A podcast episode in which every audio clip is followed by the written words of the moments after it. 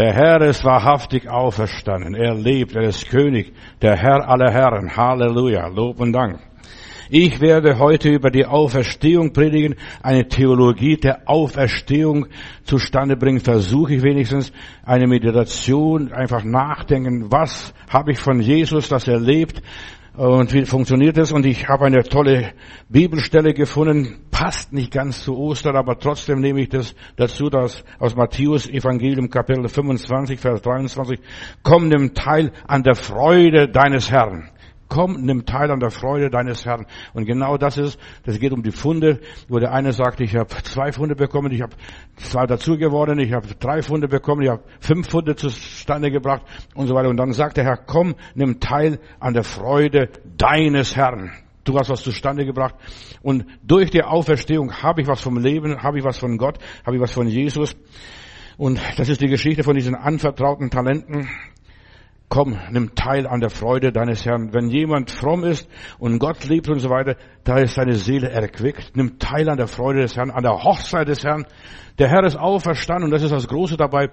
Die Jünger weinten vor Freude. Kannst du sowas vorstellen? Sie weinten vor Freude. Kann man das vor Freude weinen? Also, ihr habt noch nicht probiert, so richtig vor Freude zu weinen, aber die konnten es. Der Herr war tot, die haben Angst gehabt, verstehst du, wie geht jetzt die Geschichte weiter? Und die weinten vor Freude. Komm, nimm teil an der Freude deines Herrn. Ja, plötzlich ist aus Ostern, aus diesem traurigen Tag, verstehst du, wer wird uns den Stein wegrollen? Plötzlich ist ein Freudenfest, der Herr lebt, der Herr lebt, der Herr lebt. Gestern haben wir das Thema gehabt, was hat Jesus in den, in, am Samstag gemacht, als er tot war, das zweit, den zweiten Tag. Er stieg hinab an den untersten Örter, in dem letzten Verlies, in dem Gefängnis, hat das, Gef, Gef, das Gefängnis gefangen genommen. Und jetzt die Osterfreude, er lebt und die Frauen rennen äh, schnell nach Hause. Und ich sehe noch den Petrus, wie er ins Grab reinspringt und guckt, ist es wirklich wahr, stimmt es? Der Johannes natürlich steht anständig und wartet vor dem Grab. Bis, er schaut genau hin, verstehst du? Er war nicht so, aber Petrus hat genau Grund gehabt, sich so Freude, er hat den Herrn verleugnet, er hat sich geschämt am Herrn und er wollte ganz genau wissen, ist das wahr, was die Frauen uns erzählt haben? Der Herr lebt. Oder dann, was die Emmaus-Jünger erzählt haben, später äh, am Abend oder Nachmittag, was sie erzählt haben, uns ist der Herr begegnet. Uns ist der Herr begegnet. An dieser Osterfreude, ja, da dürfen wir teilnehmen, uns mitfreuen, nimm teil an der Freude unseres Herrn und meines Herrn, meines Heilands. Er lebt. Wenn jemand ein guter Knecht ist und so weiter und sich wirklich gefreut hat an Gott und Gott erlebt hat und Gott gedient hat mit den Gaben, was er hat, der soll fröhlich nach Hause kommen. Der Herr ist gut. Der Herr ist wunderbar. Die Freude des Herrn und die Freude am Herrn ist unsere Stärke, ihr Lieben. Die Freude am Herrn, an dieser Osterfreude. Der Herr lebt und weil er lebt, werde ich auch leben und er ist der große Herr. Wenn jemand sich beim Dienen, im Dienst für Jesus sich abgemüht hat, von morgens früh bis abends spät, verstehst, und er kommt nach Hause und der Herr sagt, kommt her, ihr Gesegneten des Herrn, kommt her. Also was kann uns Besseres passieren? Komm und empfange jetzt ein Denar, der wo morgens angefangen hat, der andere, der mittags angefangen hat, der andere, der abends angefangen hat, alle kriegen einen Denar. Interessant, verstehst du? Ja, jeder kriegt den gleichen Lohn der Erlösung, die treu gearbeitet haben, die empfangen am Ostermorgen, ja, für ihr gelebtes Leben.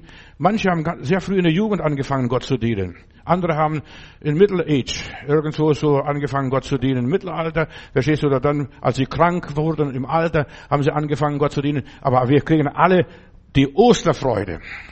Ja, kommt und nimmt teil an der Freude meines Herrn.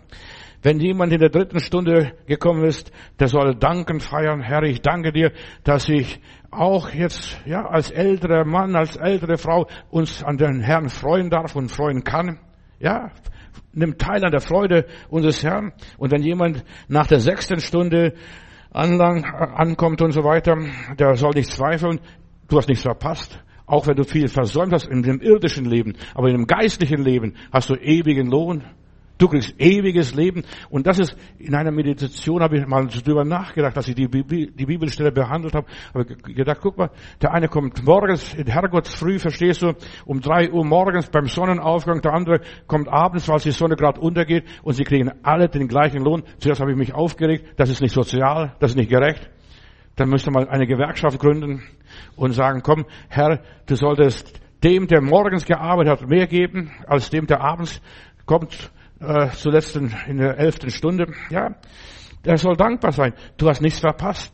Ja, du hast nichts verpasst. Der Herr hat dich errettet. Und ich habe gestern auch gesprochen, auch Leute, die gar nicht in der Gemeinde waren, gar nicht Christen waren, gar nichts diesen amerikanischen Glauben haben, verstehst du? Ja, hast du dich für den Herrn entschieden? Ich habe eine Botschaft, und das hat Gott mir gezeigt, auch die, die nicht gerettet sind, die nicht noch das Vaterunser am Sterbebett gebetet haben, auch die werden errettet. In aller Liebe, können denken, was ihr wollt von mir. Der Teufel wird nicht errettet, aber die Menschen, Gott liebt die Menschen. Jesus kam, um die Menschen zu retten, er kam, um die Verlorenen zu suchen. Das war gestern mein Thema, die Verlorenen zu suchen, die auf dem Misthaufen dieser Welt irgendwo gelandet sind, in Sünde und Schmutz und so weiter. Wir haben heute Morgen gesprochen, die Leute, die so Penner, ihr habt einige Wochen auf dem Breitscheidplatz evangelisiert und ich habe die Leute dort kennengelernt, die dort sitzen, verstehst du, die einfach ihr Bier trinken und ja, und die Zeit totschlagen. Das sind edle Leute, Professoren, das sind oft Doktoren, verstehst du. Die Leute sind irgendwie aus der Reihe gekommen und es gibt so viele Menschen, die aus der Reihe gekommen sind. Die, da ist die Frau weggelaufen, da ist die Arbeitsstelle gekündigt worden, da ist das gekommen und sie, haben, sie kamen mit dem Leben nicht mehr zurecht. So viele Menschen und die liebt der Heiland. Jesus kam, um die Sünder selig zu machen. Halleluja. Er kam, um die Verlorenen zu suchen. Der Heiland ist nicht für die Gesunden da, der Heiland ist für die Kranken da, für die Gebrechlichen, für die Armseligen, für die Bettler. Ja, und wir haben die Geschichte, ich habe gestern kurz nur gestreift, die Geschichte da, äh, wo macht der große Herr eine große Hochzeit und da kommt niemand. Von den geladenen Gästen kam kein einziger. Und dann sagt der Herr seinen Knechten, geht auf die Landstraße, geht an den Hecken und Zäunen und ladet die Leute ein, bringt die Leute rein. Verstehst du, so viele ihr könnt, bringt sie rein. Und das Haus, mein Haus soll voll werden. Das Haus Gottes, nicht die Gemeinde, das Haus Gottes, nicht die Kirche, das Haus Gottes, das was im Himmel ist, das muss voll werden. Und jeder Mensch, der hier über diesen Planeten geht, ist ein Projekt Gottes. Halleluja. Keiner geht verloren. Nicht einmal, ja, beim Herrn sind auch sogar die Haare auf unserem Kopf gezählt. Der Herr denkt an jeden Einzelnen, der Herr liebt. Deshalb, ich bin so zuversichtlich, verstehst du? Gut, du bist jetzt Kind Gottes, du bist gerettet, du gehörst dem Heiland in aller Liebe. Du gehörst dem Heiland. Wir werden als Kinder Gottes eine ganz andere Position einnehmen bei Gott im Himmel. Im Himmel gibt es verschiedene Stufen. Das sind die, die viel gearbeitet haben, die viele Seelen zum Herrn geführt haben. Die werden leuchten wie die Sterne. Und auch in der Hölle, in der, und Hölle gibt es nicht in der Bibel. Seid nicht erschrocken, was ich euch sage. Hölle gibt es nicht in der Bibel. Der, die Hölle ist die Gottesferne, weit weg von Gott, die, die Wüste. Ja. Aber wir als Kinder Gottes, die wir Jesus kennen, die wir Jesus nachfolgen, die da glauben, die Abrahams Samen sind, die Nachkommen Abrahams, dieses Hebräers da, die werden, ja, bei Gott sein. Menschen, die geglaubt haben, die Glauben bewahrt haben, die treu waren, die edel waren, die keine Fliege was getan haben, die werden eine ganz andere Funktion haben, die Armen geholfen haben, auch wenn sie nicht an Gott geglaubt haben. Ich will sagen, Leute, seid vorsichtig, seid nicht Amerikaner, seid Menschen, die, ja, die Gott liebt. Verstehst du? Aber diese Evangelikalen, insbesondere die Freikirchler, sie sagen, ja, der war nicht bekehrt, der war nicht in unserer Gemeinde, der ist nicht getauft, der hat nicht den Heiligen Geist, der wird nicht in den Himmel kommen. Wer sagt das? Jesus sagt, mein ist das Reich, mein ist die Macht, mein ist die Herrlichkeit. Jesus macht es. Verstehst? Wir sind nicht Richter über die Menschen und lass uns aufhören zu richten und Menschen zu verdammen. Und du wirst erstaunt sein, wer alles im Himmel sein wird. Verstehst? Der, der Sünder, verstehst? Der Verbrecher, der, der eigentlich nur sein Unterhalt gesorgt hat, der wird im Reich Gottes sein. Das Reich Gottes ist ganz was anderes, als was wir denken und vermuten und glauben. Die Ersten werden die Letzten sein und die Letzten werden die Ersten sein. Ja, so wird es sein. Das ist aus diesem Gleichnis aus Matthäus fünfundzwanzig, was ich gelesen habe. Die Ersten und die Letzten empfangen den gleichen Lohn. Das gleiche Handgeld, ein Denar, ein Silberstück. Verstehst du? Alle kriegen das Gleiche. Natürlich, wenn ich jetzt in den Himmel gehe und ich wirklich Gott ehrlich gedient habe, nicht alle Pastoren dienen Gott ehrlich, in aller Liebe. Wenn ich Gott ehrlich gedient habe, nicht ums Geld gedient habe und nicht irgendwie mich zu profilieren, sondern ich habe Gott gedient, einfach weil ich Gott liebe, aus Liebe gedient. Und das ist ausschlaggebend. Dienen wir Gott aus Liebe oder dienen Gott nur fürs Geld, nur um sich zu profilieren, was zu scheinen, was zu sein, was zu werden? Wir werden selig aus Gnaden allein und das nicht durch unsere Werke, nur in aller Liebe. Ja, die Reichen und die Armen, freut euch miteinander. Halleluja. Der Herr ist auferstanden, der Herr lebt. Ja, die, die Ausdauernden und die Nachlässigen ehrt den Tag. Das ist der erste Tag der Woche. Gott fängt was Neues an mit Ostern. Ah, der achte Tag. Das ist der Sonntag eigentlich jetzt bei uns. Bei denen war das der erste Tag der Woche. Das war der Montag. Ja, Gott fängt was an. Ihr, die ihr gefastet habt und ihr, die ihr nicht gefastet habt, freut euch, hat der Herr gesagt. Freut euch. Ostern, ja, der Herr deckt im Angesicht unserer Feinde den Tisch. Kommt und lasst uns schwatzen, lasst uns fröhlich sein. Ja, aber ich bin ein Bettler. Und weißt du, was der Heiland hat? Der Heiland hat für alle Bettler, für alle Armen und Armseligen ein Hochzeitskleid an. Da kommst du rein, da kommst du in der Garderobe, wirst angezogen. Dann kannst du dieses Bettlerkleid vergessen. Verstehst du, du kriegst einen Talar sogar. Du kommst als ein Heiliger, kommst du ins Heiligtum. Und dann bist du in der Hochzeit, hast, hast ein Hochzeitskleid an. Und da war einer, der hat gesagt, nein, äh, dieses weiße Kittelchen will ich nicht haben. Dann fragt der Herr, Freund, wie bist du reingekommen ohne ein hochzeitliches Kleid? Ostern, wir haben alle hochzeitliche Kleider. Wir sind eingeladen zum Fest des Herrn. Freut euch, ja. Der Tisch ist reich gedeckt, genießt alle, alle Menschenkinder, sagt der Herr. Alle verlorenen Söhne und Töchter kommt rein. Du wirst erstaunt sein, du wirst verblüfft sein. Ich kämpfe nicht, ich ringe nicht. Ich missioniere, ich evangelisiere. Ich möchte die Menschen noch viel näher zu Gott bringen. Das ist alles, was ich will. Aber der Herr wird sie alle abholen und sie abfangen, wo sie sind. Bei Gott geht keiner verloren. Keiner. Gott will, dass allen Menschen geholfen werde und dass sie alle zur Erkenntnis der Wahrheit kommen. Das Kalb ist gemästet. Ja, alle kommt her. Niemand muss hungrig nach Hause gehen. Jeder kriegt einen Happen und ja, er soll das Leben genießen, das Gastmahl des Glaubens, der Freude. Jesus kam in die Unterwelt und er sagte, hier bin ich. Wer an mich glaubt, wer mich annimmt, wer mich akzeptiert, der wird gerettet werden.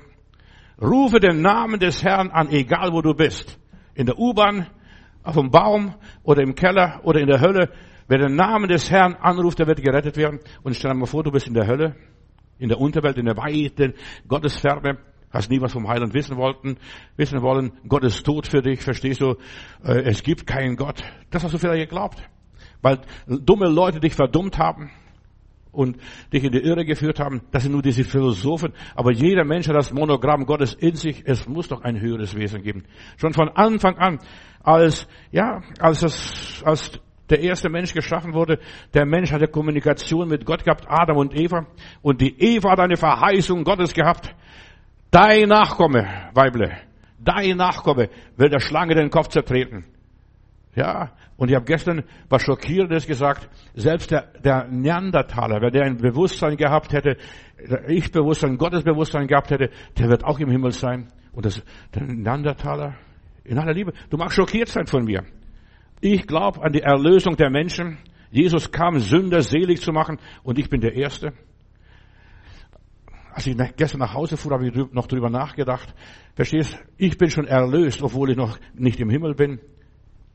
Ich bin hier nur eine Attrappe. Halleluja. Ja, eine Vogelscheuche. Das bin ich hier, eine Attrappe. Ja, ich lebe doch nicht mehr ich, sondern Christus lebt in mir. Das ist das Geheimnis meines Glaubens. Was du hier siehst, das ist nur so etwas Äußeres, so ein Roboter. Der, mein Wandel ist im Himmel. Unser Wandel ist im Himmel. Mit der Auferstehung Jesu am Ostermorgen hat Jesus das Gefängnis gefangen genommen. Ich bin nicht mehr in der Gottesferne. Ich bin jetzt in Gottes Nähe. Der Heiland hat eine Brücke gebaut und hat die Welt, die Menschen mit Gott versöhnt. Hat mit dem System abgerechnet in aller Liebe. Ja. Du solltest einfach an die Gnade Gottes denken. Die Gnade Gottes ist größer, als du denkst. Wir sind errettet worden, nicht durch gute Werke. Egal, ob ich um morgens um drei Uhr angefangen habe, beim Sonnenaufgang oder beim Sonnenuntergang. Ich kriege den gleichen Lohn, die Errettung, die Seligkeit meiner Seele. Ja, und selbst wenn mir der Wein ausgeht, ich kriege noch den schönsten, den besten, den süßesten Wein, den angenehmsten Wein. Prost, Verstehst du? Wir werden die Herrlichkeit Gottes erleben hier. Ja, es wird weiter gefeiert. Das Fest geht erst richtig. Nach Ostern geht das Fest erst richtig los. Preis Gott. Osterfreude, Osterfeuer, was auch immer ist. Verstehst du? Wir feiern weiter. Das Fest geht richtig weiter. Die Ersten werden die Letzten sein und die Letzten werden die Ersten sein. Stell dir mal vor, da sitzt der, von dem du gar nicht gerechnet hast, dass er im Reich Gottes ist, sitzt er in der ersten Reihe zu den Füßen Jesu. Der, der nichts getan hat, die Maria, die Martha nachher brutzelt die ganze Zeit in der Küche, aber die Maria, die sitzt und lauscht dem Herrn Jesu noch zu. Sag doch meiner Schwester, dass sie kommt und mir hilft. Ja, da wird alles vorbei sein. Die Rollen werden vertauscht. Es geht um unsere Seligkeit. Alle Menschenkinder genießen den Reichtum Gottes. Der Sohn, der zu Hause blieb, und auch der verlorene Sohn, der alles verplempert hat und alles versoffen und ja, verspielt hat und versetzt hat. Niemand beklagt sich mehr über seine Armut. Seit Ostern sollst du aufhören, ein Bettler zu sein. Sollst du nicht mehr dich beschweren und sagen und so weiter, ich bin zu arm, ich passe da gar nicht rein in diese Gesellschaft. Doch, die Landstreicher und die ganzen Leute, die an der Hecke und, und Zäunen sitzen, die sollen alle ins Reich Gottes kommen. Als ich nach Berlin kam, ich habe so ein Prospekt machen lassen, da, damit wir werben können, so einen alten Prospekt. Und wir haben weltlichen Leuten gegeben, die sollen diesen Prospekt machen. Und dann haben sie nicht richtig übersetzen können, wahrscheinlich einen Computer genommen oder was auch immer. Die, die im Garten arbeiten und in den Kieze und so weiter, die soll, will Pastor Matutis einladen. Nicht nur die, die irgendwo so Kleingärtner sind oder irgendwo am Zaun sitzen, sondern die, die an den Hecken und Zäunen sitzen, die die keiner mehr haben will, die abgeschrieben worden sind. Jesus liebt die Menschen, die abgeschrieben worden sind. Halleluja, Lob und Dank. Und das seit Ostern. Er liebt die Landstreicher, die Bettler, die Obdachlosen, die Heimatlosen, die Flüchtlinge, die Penner, die Berber, die sich herumtreiben. Er liebt diese Menschen. Für die ist er gekommen, zu suchen und selig zu machen, was verloren ist. Die Verlorenen von der Landstraße. Und ja, aber wir passen da nicht rein. Doch, der Heiland hat für jeden ein Hochzeitskleid an. Was glaubst du? Ja, ein schmuckes Kleid mit der Kette und was weiß ich, mit dem Fingerring. Bringt ihm das beste Kleid her.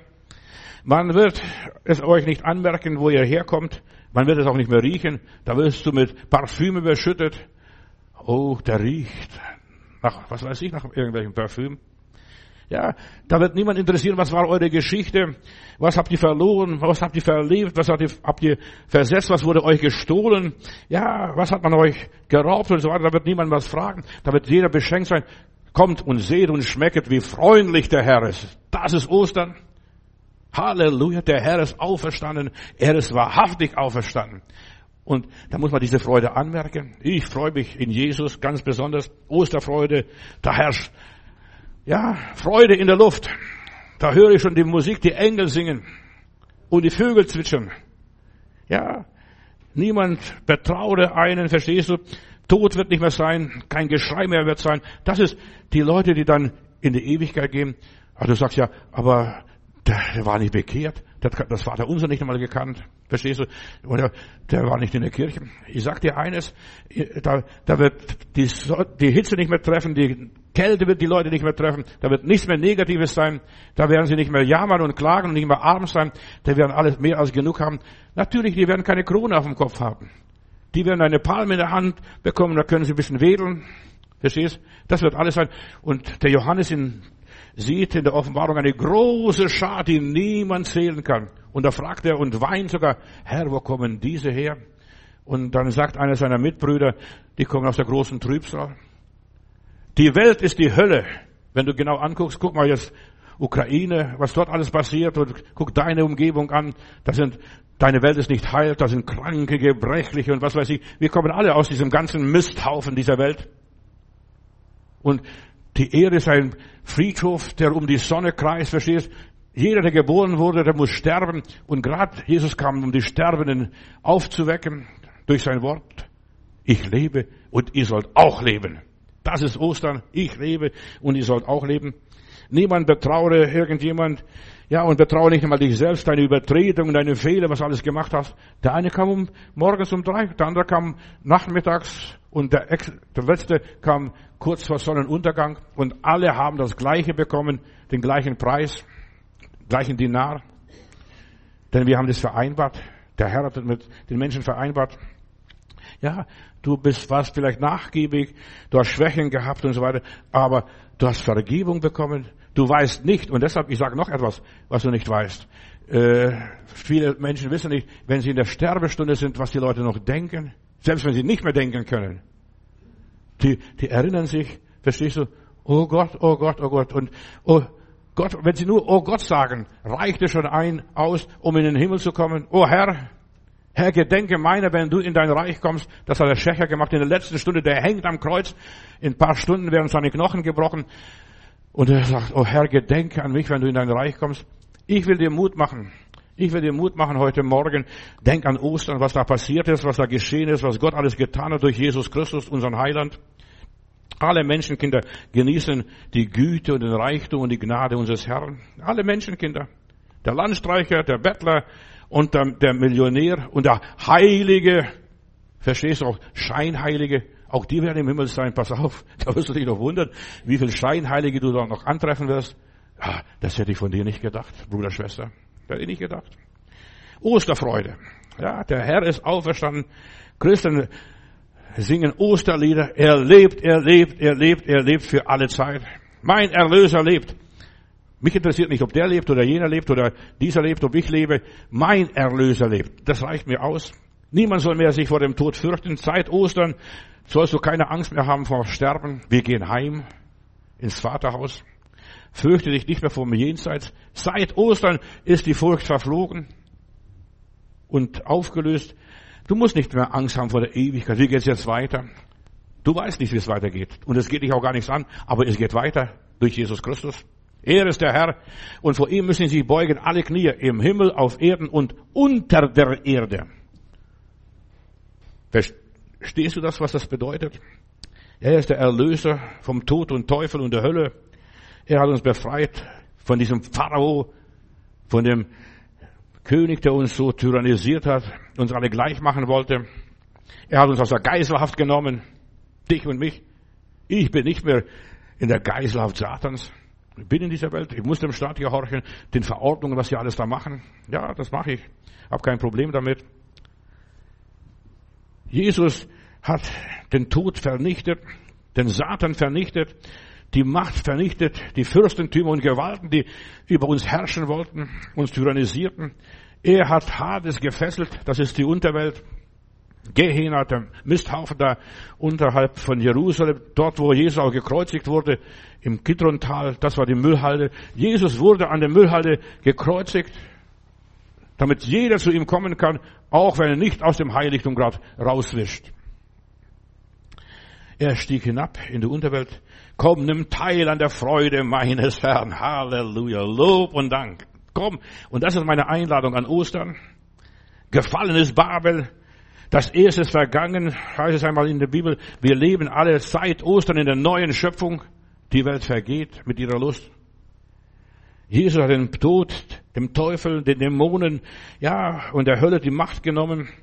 Er hat den bitteren Kelch ausgetrunken. Er hat Ja, er hat, der Tod hat, konnte ihn nicht umbringen. Plötzlich kommt er in der Festhalle oder was der Teufel das feiert jetzt, denkt, jetzt haben wir gesiegt. Da kommt Jesus rein. Halt, halt, halt, sagt er. Verstehst du? Ich lebe. Ich bin noch da.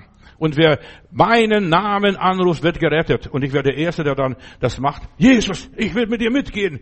Nimm mich mit. Und der wird meine Hand nehmen und mich vor dem Versinken erretten, was auch immer ist. Er hat den Kelch ausgetrunken, er hat den Drachen besiegt. Der Drache kann nichts mehr. Und nun, Tod, wo ist dein Stachel? Hölle, wo ist dein Sieg? Hades, wo ist dein Sieg? Auferstanden ist Christus. Du bist gestürzt. Du hast verloren. Auferstanden ist Christus. Gefallen sind alle Dämonen, so viele ihr auch waren. Auferstanden ist Christus. Die Engel freuen und jubilieren. Hosianna, Hosianna, gelobt sei Jesus Christus. Ja. Der auferstanden ist, ja, die Freude und Jubeln, und ich freue mich auch mit. Kommt und feiert den Herrn. Ja, Gott bereitet uns ein Fest. Dir hat keiner bisher vielleicht noch kein Fest ausgerichtet, nur wegen dir. Aber der Herr macht es für dich. Auferstanden ist Christus und kein Toter ist mehr im Grab. Die ganzen Gräber sind leer, nicht nur das Grab von Jesus Christus. Das ist eine billige Sache, verstehst du, was habe ich davon? Aber mein Grab wird leer sein, ich werde nicht in der Erde liegen, sondern meine Seele und mein Geist werden entrückt zum Herrn. Und zwar in dem Augenblick, wo ich mein Leben aushauche. Das klingt vielleicht komisch. Ich bin erlöst, bevor ich erlöst bin. Ja, durch Jesus Christus schon vor zweitausend Jahren habe ich die Erlösung erlebt. Da bin ich noch gar nicht da gewesen. Du kannst denken, was du willst. Ich bin schon über zweitausend Jahre alt als Erlöster. Vor Grundlegung der Welt hat er mich erwählt für den Himmel, für den Himmel, für die Herrlichkeit, vor Grundlegung der Welt. Ja, das ist meine Theologie von der Auferstehung. Jesus ist der Erste gewesen, der Erstling von den, der von den Toten auferstanden ist. Und ihm sei Ehre und Macht in alle Ewigkeit. Ja. Jesus lebt und Jesus sagt, ich lebe und ihr sollt auch leben. Und ich fange jetzt richtig an zu leben. Puh, pass auf, dass ich hier nicht einen Purzelbaum mache und mich überschlage. Paulus sagt, wäre Christus nicht auferstanden, wäre unser Glaube, unsere Predigt, wäre das ganze Zirkus, was wir hier machen, Gottesdienst feiern und beten und zusammenkommen regelmäßig, das wäre alles nur Theater. Nein, wäre alles umsonst, wäre Christus nicht auferstanden. Aber Gott sei Dank, Halleluja, er ist auferstanden. Deshalb ich vergesse, was da hinten, Satan hinter mir. So frei bin ich heute Morgen, an diesem Ostermorgen. Jesus ist für alle Menschen gekommen und hat sie alle erlöst miteinander. Als meine Mutter starb, habe ich einen ganz komischen Traum gehabt.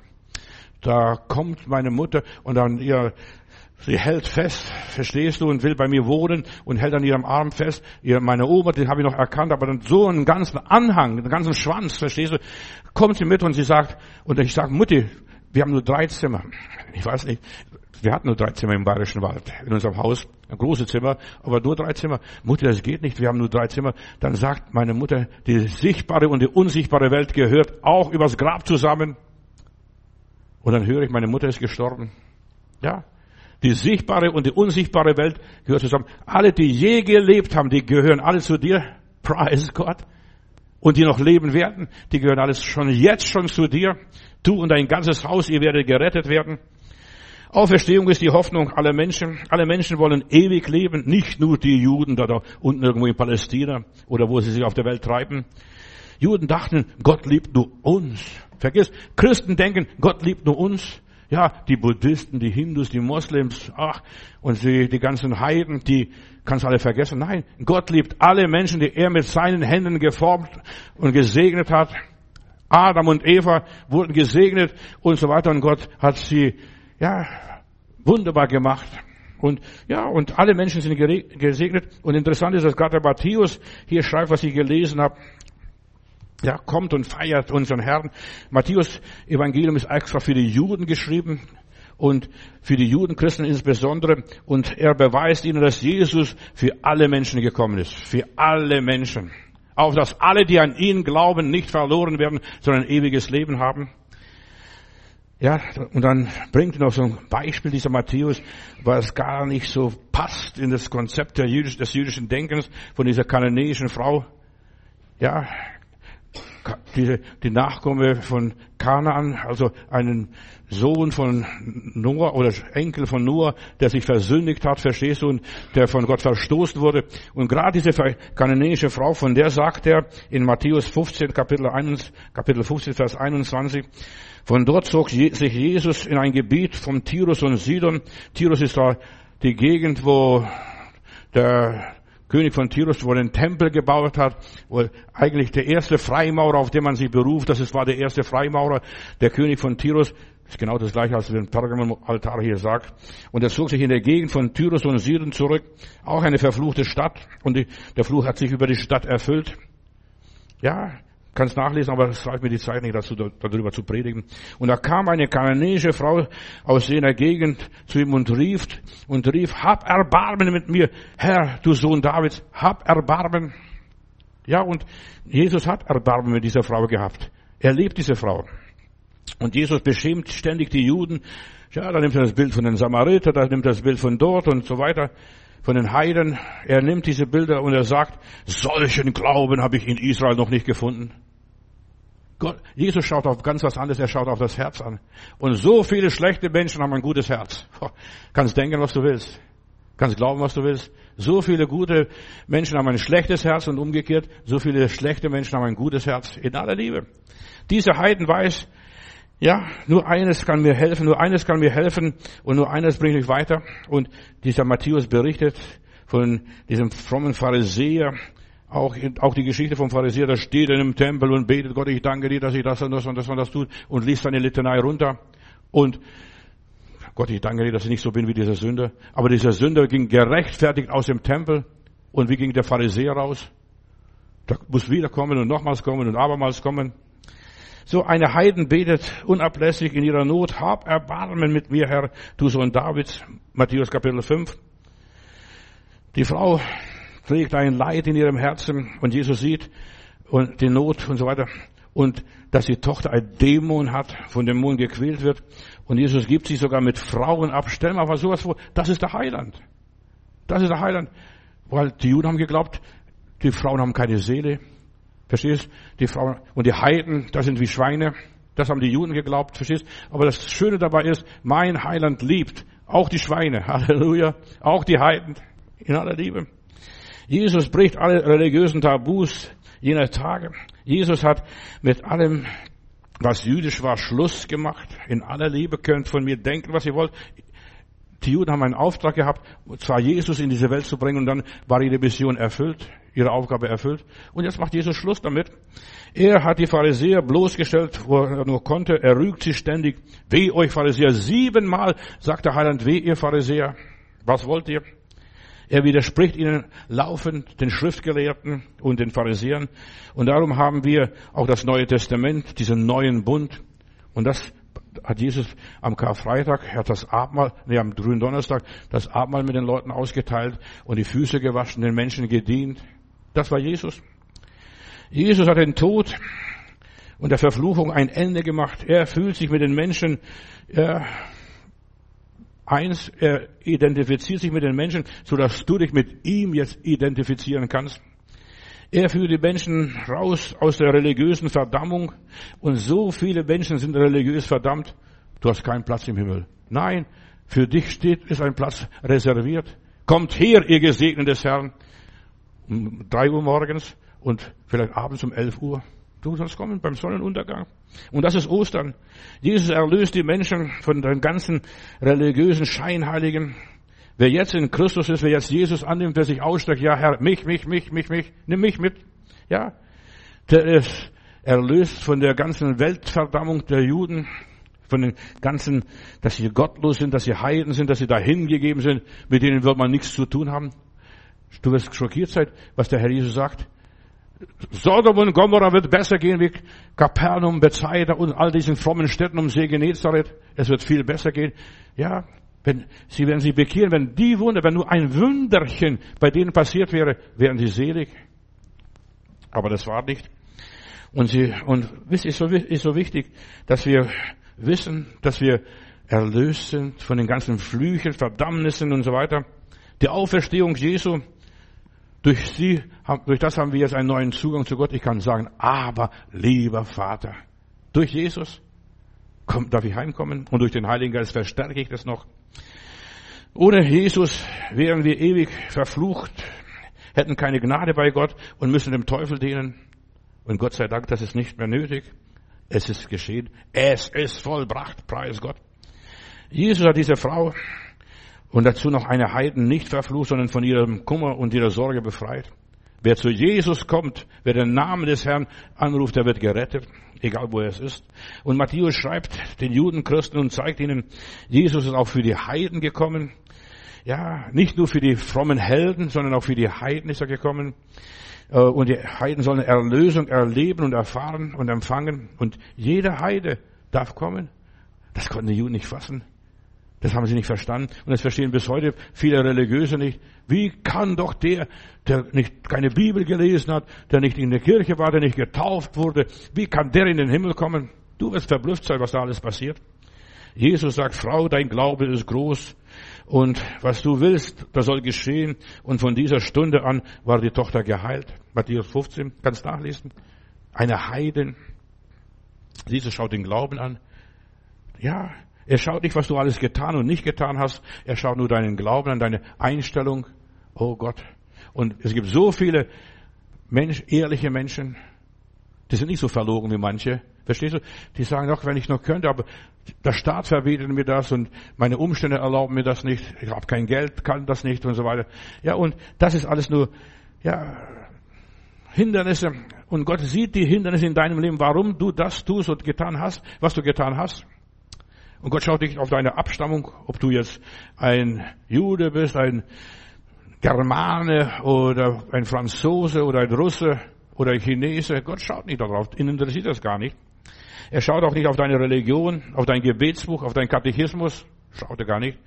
Jesus schaut nur, hast du Vertrauen? Vertraust du mir? Ich komme. Alle, die gerettet werden wollen, kommt raus, stellt euch hier hin und ich führe euch wie Moses durch das Rote Meer, was eigentlich unmöglich ist. Eigentlich kann ich mir gar nicht vorstellen, wie haben sich die Wasser geteilt, verstehst du? Und als sie dort trockenen Fußes hindurchgekommen sind, aber die kamen alle durch. Und genau so ist die Erlösung. Ich kann mir die Erlösung nicht vorstellen. Wie mag das wohl geschehen? Bei Menschen ist es unmöglich, aber bei Gott ist alles möglich. Halleluja, preis dem Herrn. Ja, Jesus sagt, vertraue mir. Und dann kommst du dorthin, wo ich bin. Und da, er sagt, ich will dort sein, dass, dass mein Diener auch dort ist, der für mich gearbeitet hat, morgens um drei Uhr oder mittags um zwölf Uhr oder abends um, um elf Uhr, verstehst du, vor Sonnenuntergang.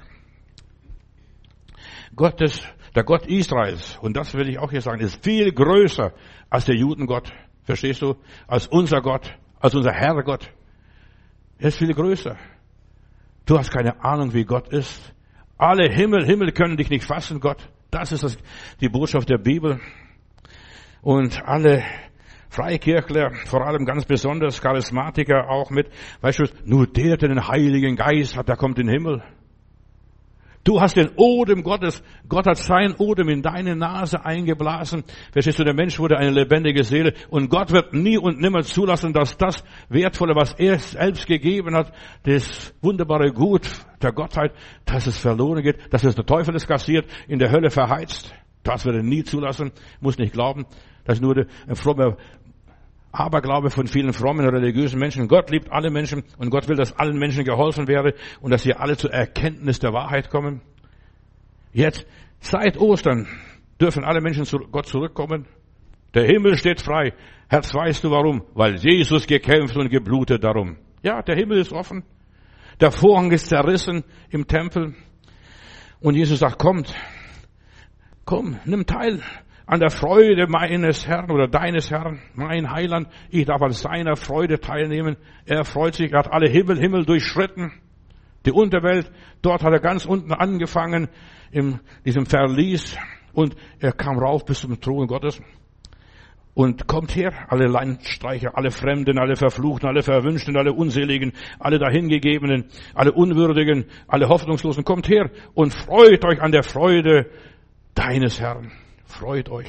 Ostern, das war eine Revolution von Gott aus veranstaltet. Gott ist kein Rassist. Er schließt einen neuen Bund mit der Menschheit. Den Bund durch Jesus Christus. Der neue Bund. Halleluja. Nicht irgendein alter Bund oder Bündnisse von was auch immer ist.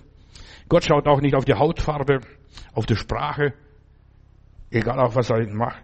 Seit Pfingsten und seit Ostern auf jeden Fall haben wir Multikulti-Gesellschaft. Jeder, der will, der kann gerettet werden. Multikulti. Ja, da wird niemand gefragt. Gott hat dies installiert, eine Multikulti-Gesellschaft. An Ostern und Pfingsten und so weiter hat er was ganz Neues angefangen.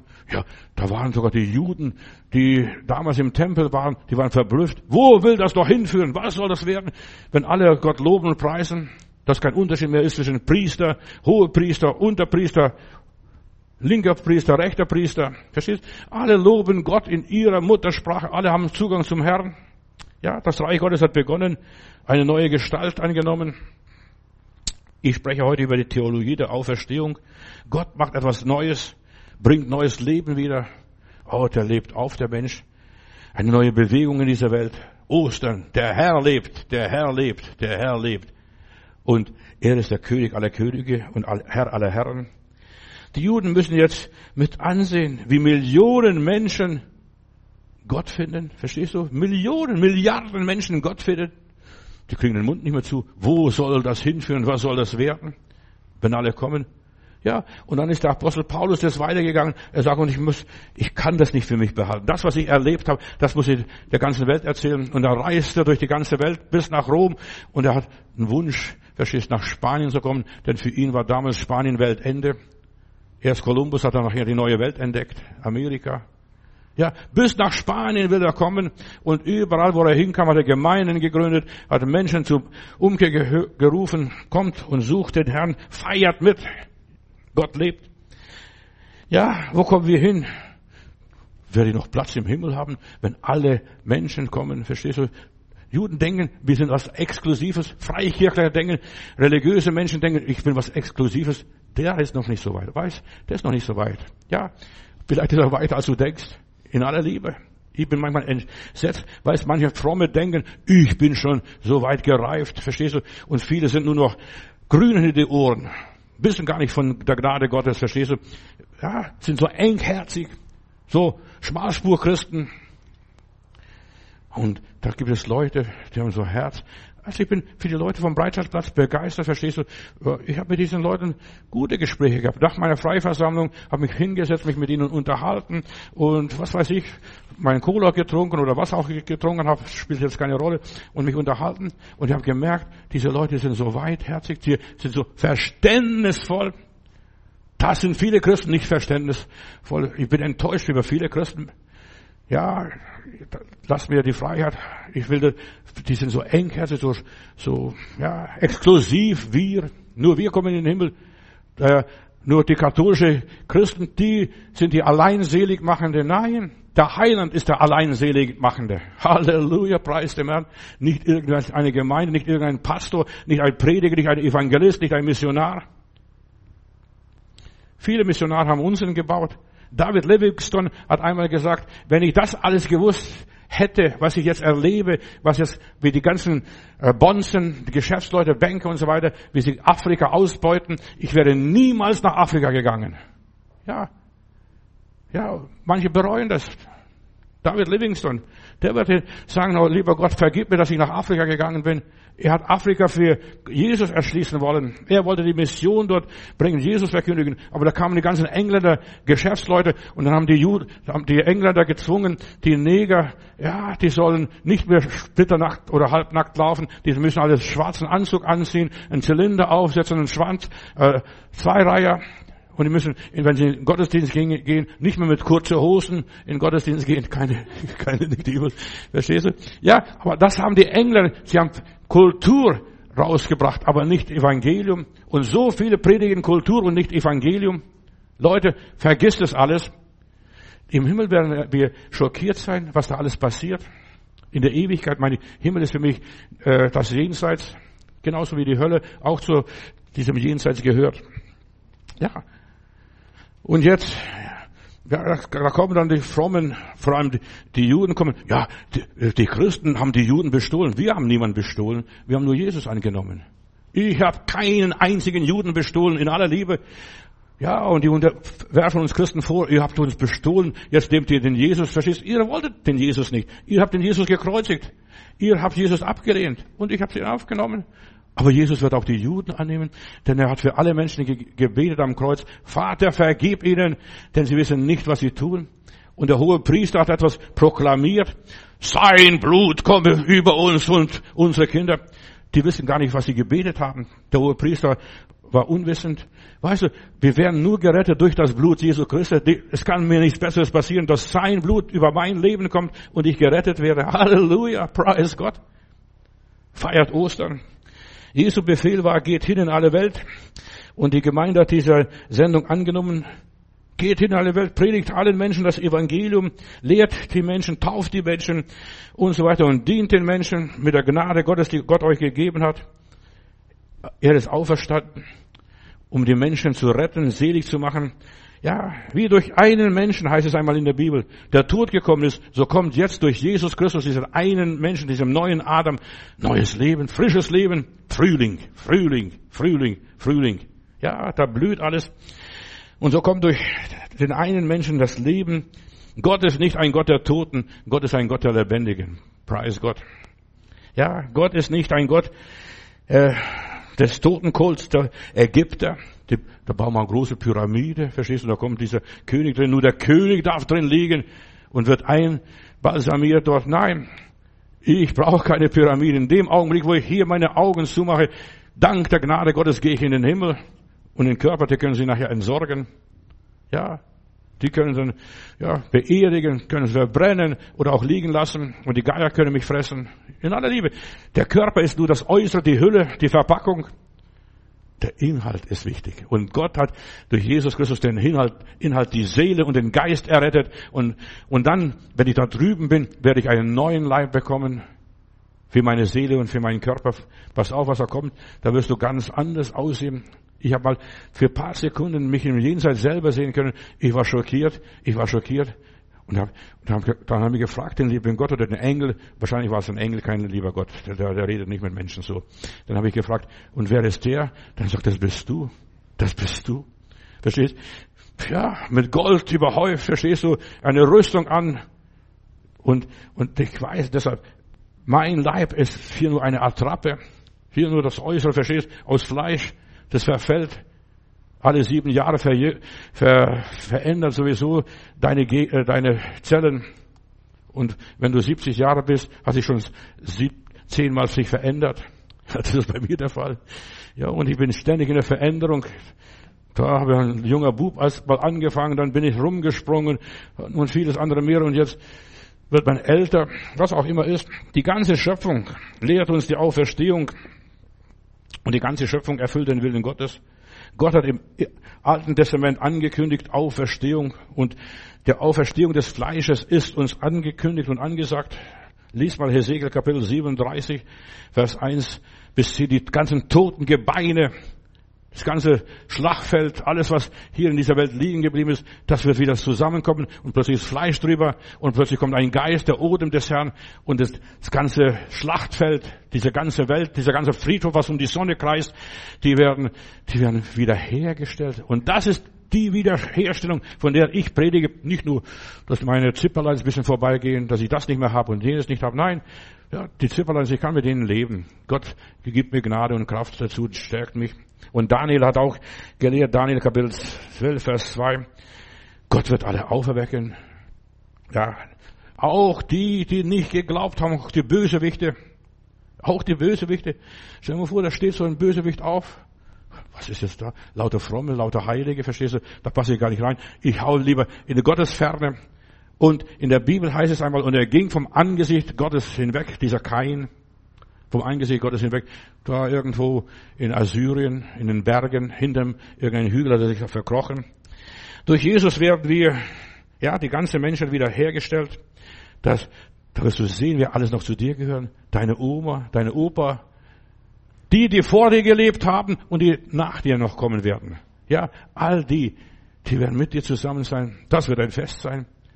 Kommt und feiert die Auferstehung, die, das Fest unseres Gottes. Und da wirst du mit deinen Lieben zusammensitzen und grillen im Himmel, verstehst du, oder was auch noch, noch sein wird. Du wirst feiern. Und der Herr wird das Abendmahl, das Abendmahl ist nur ein so Bild für das Mahl, was Jesus mit seinen Jüngern gehabt hat, verstehst du? Kommt und freut euch an der Gegenwart Gottes. Die Apostel, der Hohen Rat und so weiter, die haben bezeugt vor der Auferstehung. Und das ist die Botschaft, was die Welt verändert, die Auferstehung. Rede von der Auferstehung. Und bezeuge klar und schäm dich nicht. Wir werden alle auferstehen. Wir werden wiederkommen. Ja, sag doch den Leuten. Ich werde nochmals wiederkommen. Der Auferstehung des Herrn. In Apostelgeschichte fünf, Vers dreißig. Ja, hier predigt Petrus und Gott, unser, der Gott, unser Väter, hat Jesus auferweckt, den Herrn, den ihr ans Holz genagelt habt und so weiter und ermordet habt. Gott hat ihn als den Herrscher und Retter äh, erhoben, um Israel zur Umkehr zu bringen. Vergebung der Sünden, dass es verkündigt wird. Und wir haben den Heiligen Geist bekommen, und der, dass wir Gott gehorchen. Verstehst du? Weißt du, es wird solche und solche im Jenseits geben. Solche und solche. Deshalb sei nicht schockiert. Die einen, die nur mit der Palme winken, und die anderen, die nur regieren, regieren, die mit goldenen Kronen sitzen und mit Christus regieren. Dass wir so, und deshalb, mein Anliegen ist, ich möchte so weit und so nah wie möglich zum Heiland kommen und nahe bei Jesus sein, leben so schön. Ja, und sie hörten und so weiter und sie gerieten in Zorn und beschlossen, die Apostel zu töten damals. Aber wir können nicht lassen, von dem zu reden, was wir gesehen und gehört haben. Doch nicht alle sind so dumm, wie die Juden damals gewesen, die hohen Priester gewesen sind, so verstockt und verblendet.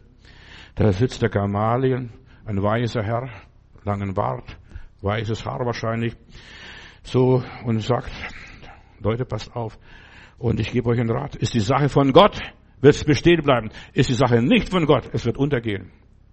Und ich sage euch, die Sache Gottes, die Sache Jesu ist von Gott gewesen. Gott hat sich zu Jesus bekannt. Als er starb, Sonne verlor ihren Schein, die Erde bebte, der Vorhang im Tempel zerriss. Und am dritten Tag ist er auferstanden. Obwohl das Grab bewacht wurde, die römischen Soldaten fielen wie tot zu Boden. Und da sitzt ein Engel auf den Stein und ruft den Frauen zu, wen sucht ihr da? Ja, wen sucht ihr da? Und dann steht Jesus, ja, wunderbar, im grünen, grünen Schürze als Gärtner. Und dann sagte, ich bin. Und dann fragte eine Schwester, Meister, bist du das? Und Jesus sagt, ja, ich bin es. Verstehst du? Wir werden Jesus sehen und wir werden Jesus erleben in ganz anderer Form und Version. Und deshalb leg dich nicht fest auf die Ewigkeit. Was kein Auge gesehen hat, kein Ohr gehört hat, kein Herz geglaubt hat, dass er denen bereitet, die ihn lieb haben. Und ich warte darauf. Ich warte darauf. Ist die Sache von Gott, wird sie bleiben? Ist sie nicht? Dann werde ich sogar noch als Feinde Gottes angesehen. Und Saul von Tarsus war so einer, der hat die Gemeinde verfolgt, der hat alles falsch verstanden, was der Gamaliel gelehrt hat, obwohl er hier zu den Füßen Gamaliels mal saß. Da Und dann begegnet ihm Jesus, Saul, Saul, was machst du da? Auf der Straße nach Damaskus. Und dann sagt er, Herr, wer bist du? Herr, wer bist du? Ja, du siehst, obwohl Saul von Tarsus nie Jesus begegnet ist nach seiner Aussage, wobei ich gar nicht, gar nicht glaube, aber wahrscheinlich ist er nie begegnet in seinem Leben. Herr, wer bist du? Saul von Tarsus als Verfolger, als Hetzer, als, ja, als Henker, der sagt, Herr, wer bist du? Und dann sagt er, ich bin Jesus, den du verfolgst. Mit Jesus, den du verfolgst. Du siehst, in der Gegenwart Gottes, im Licht Gottes erkennt sich der Mensch plötzlich selbst, wer er ist, was er ist, wo er herkommt, was er will, was er nicht will, was er soll und was er nicht soll. Der Glaube an die Auferstehung Jesu erfreut sich bester Gesundheit, trotz aller jüdischer Unterwanderung und Bekämpfung. So wie die Sonne, die geht auf und da kannst du nicht verhindern, kannst noch so fluchen. Sonne, geh unter, geh unter, geh unter. Mit dir wollen wir nichts zu tun haben. Die Sonne kommt und dann brennt sie. Du musst weglaufen, dass du keinen Sonnenbrand kriegst und keinen Hitzschlag bekommst. Als sie das hörten, Gott hat Jesus auferweckt, Matthäus fünf, Vers dreißig. Ergrimmten sie und sannen darauf, sie umzubringen. Aber sie sagten, wir machen weiter. Und Paulus sagt in ersten Korinther fünfzehn, Vers dreizehn und sagt, wenn es keine Auferstehung der Toten gibt, dann ist auch Christus nicht auferweckt worden. Weißt, so setze ich mich jetzt mit dieser Auferstehungstheologie auseinander. Wenn, ja, wenn es keine Auferstehung der Toten gibt, wenn das nicht wahr ist, was ich hier erzähle, ja, dann ist Christus nicht auferstanden. Ist aber Christus nicht auferweckt worden, dann ist unsere Predigt sinnlos und vergeblich und unser Glaube wertlos. Für mich ist die Auferstehung eine Realität. Ich habe erlebt, er ist in mir wach geworden. Er ist in mir auferstanden. Und das ist mein Thema, Auferstehung. Auferstehung. Es ist die Auferstehung, das gibt meinem Leben neuen Sinn. Erst durch die Auferstehung habe hab ich was vom Glauben. Vorher kann ich alles vergessen und einpacken.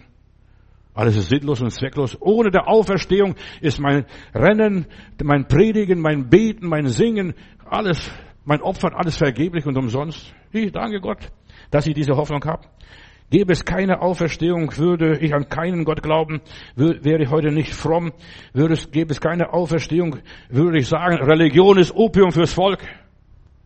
Ja, würde keine Auferstehung geben, dann würde ich das Buch, die Bibel hier in den Mülleimer schmeißen und sagen, das hat keinen Sinn und keinen Wert. Aber für mich gibt es eine Auferstehung. Halleluja. Ich weiß, mein Heiland lebt. Dann würde ich leben wie der Teufel. Wenn es keine Auferstehung gäbe, dann würde ich alles nehmen, was mir das Leben bietet und das Leben genießen. Da wäre mir alles egal. Es gibt ja keine Auferstehung, aber ich weiß, es gibt eine Auferstehung. Gott sei Dank, Halleluja. Und wir werden vor Gott mal stehen, alle miteinander, groß und klein, jung und alt. Ja, wenn es keine Auferstehung gäbe, würde ich heute nicht Christ werden. Da wäre ich vielleicht Kommunist oder Atheist oder sonst noch was. Ich finde keinen triftigen Grund, warum ich nicht an die Auferstehung glauben darf. Ich finde keinen Grund. Ich habe alles durchgeprüft, bin ein Realist, ein Vernunftsmensch und ich habe keinen Grund gefunden, warum ich nicht an die Auferstehung glauben könnte. Ich muss nur rausgucken im Frühling. Da, die Wurzeln, die sind kahl, die Erde ist kahl und plötzlich grünt es, blüht es, was weiß ich.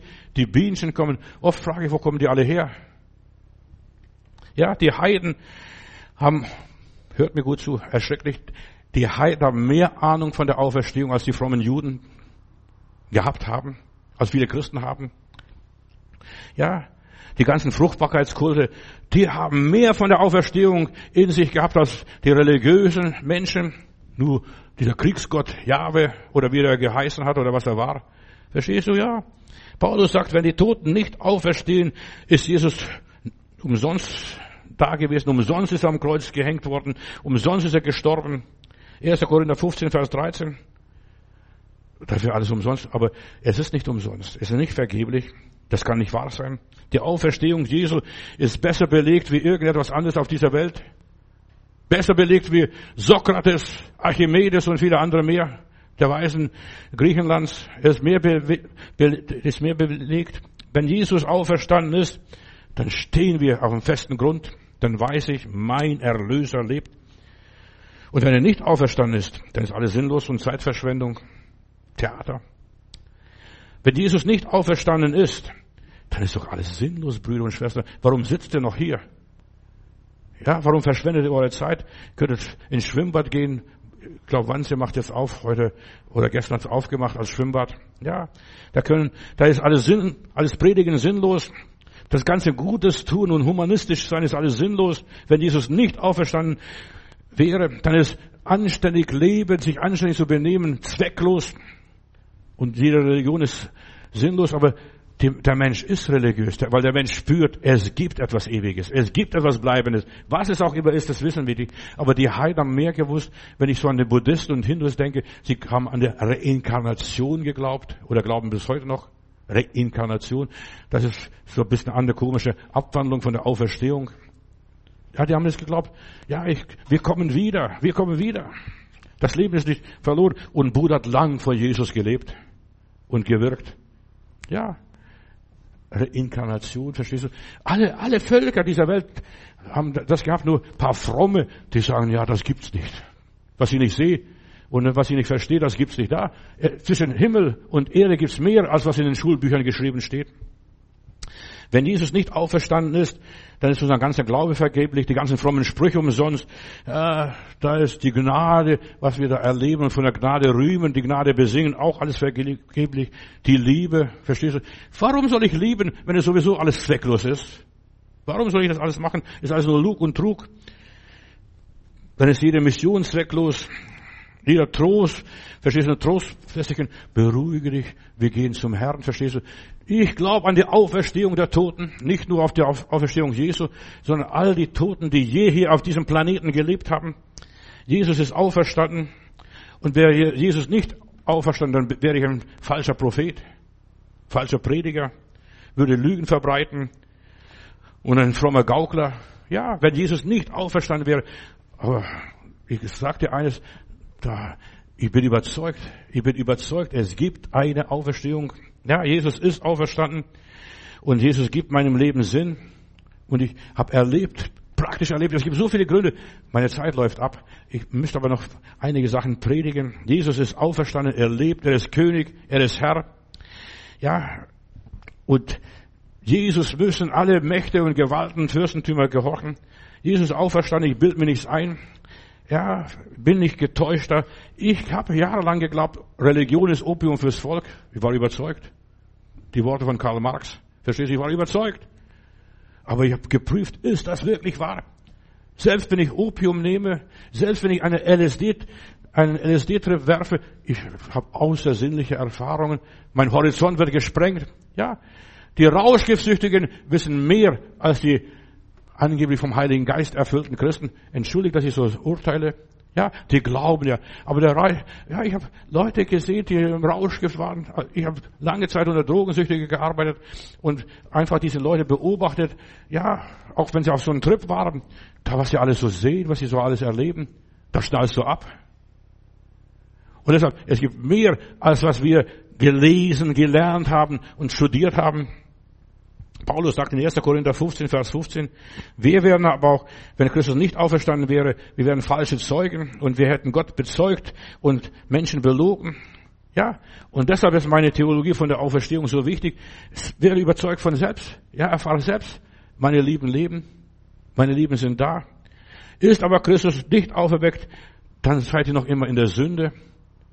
Dann habt ihr keine Kraft, das Leben zu bewältigen. Doch Jesus war das Lamm Gottes, er wurde auferweckt.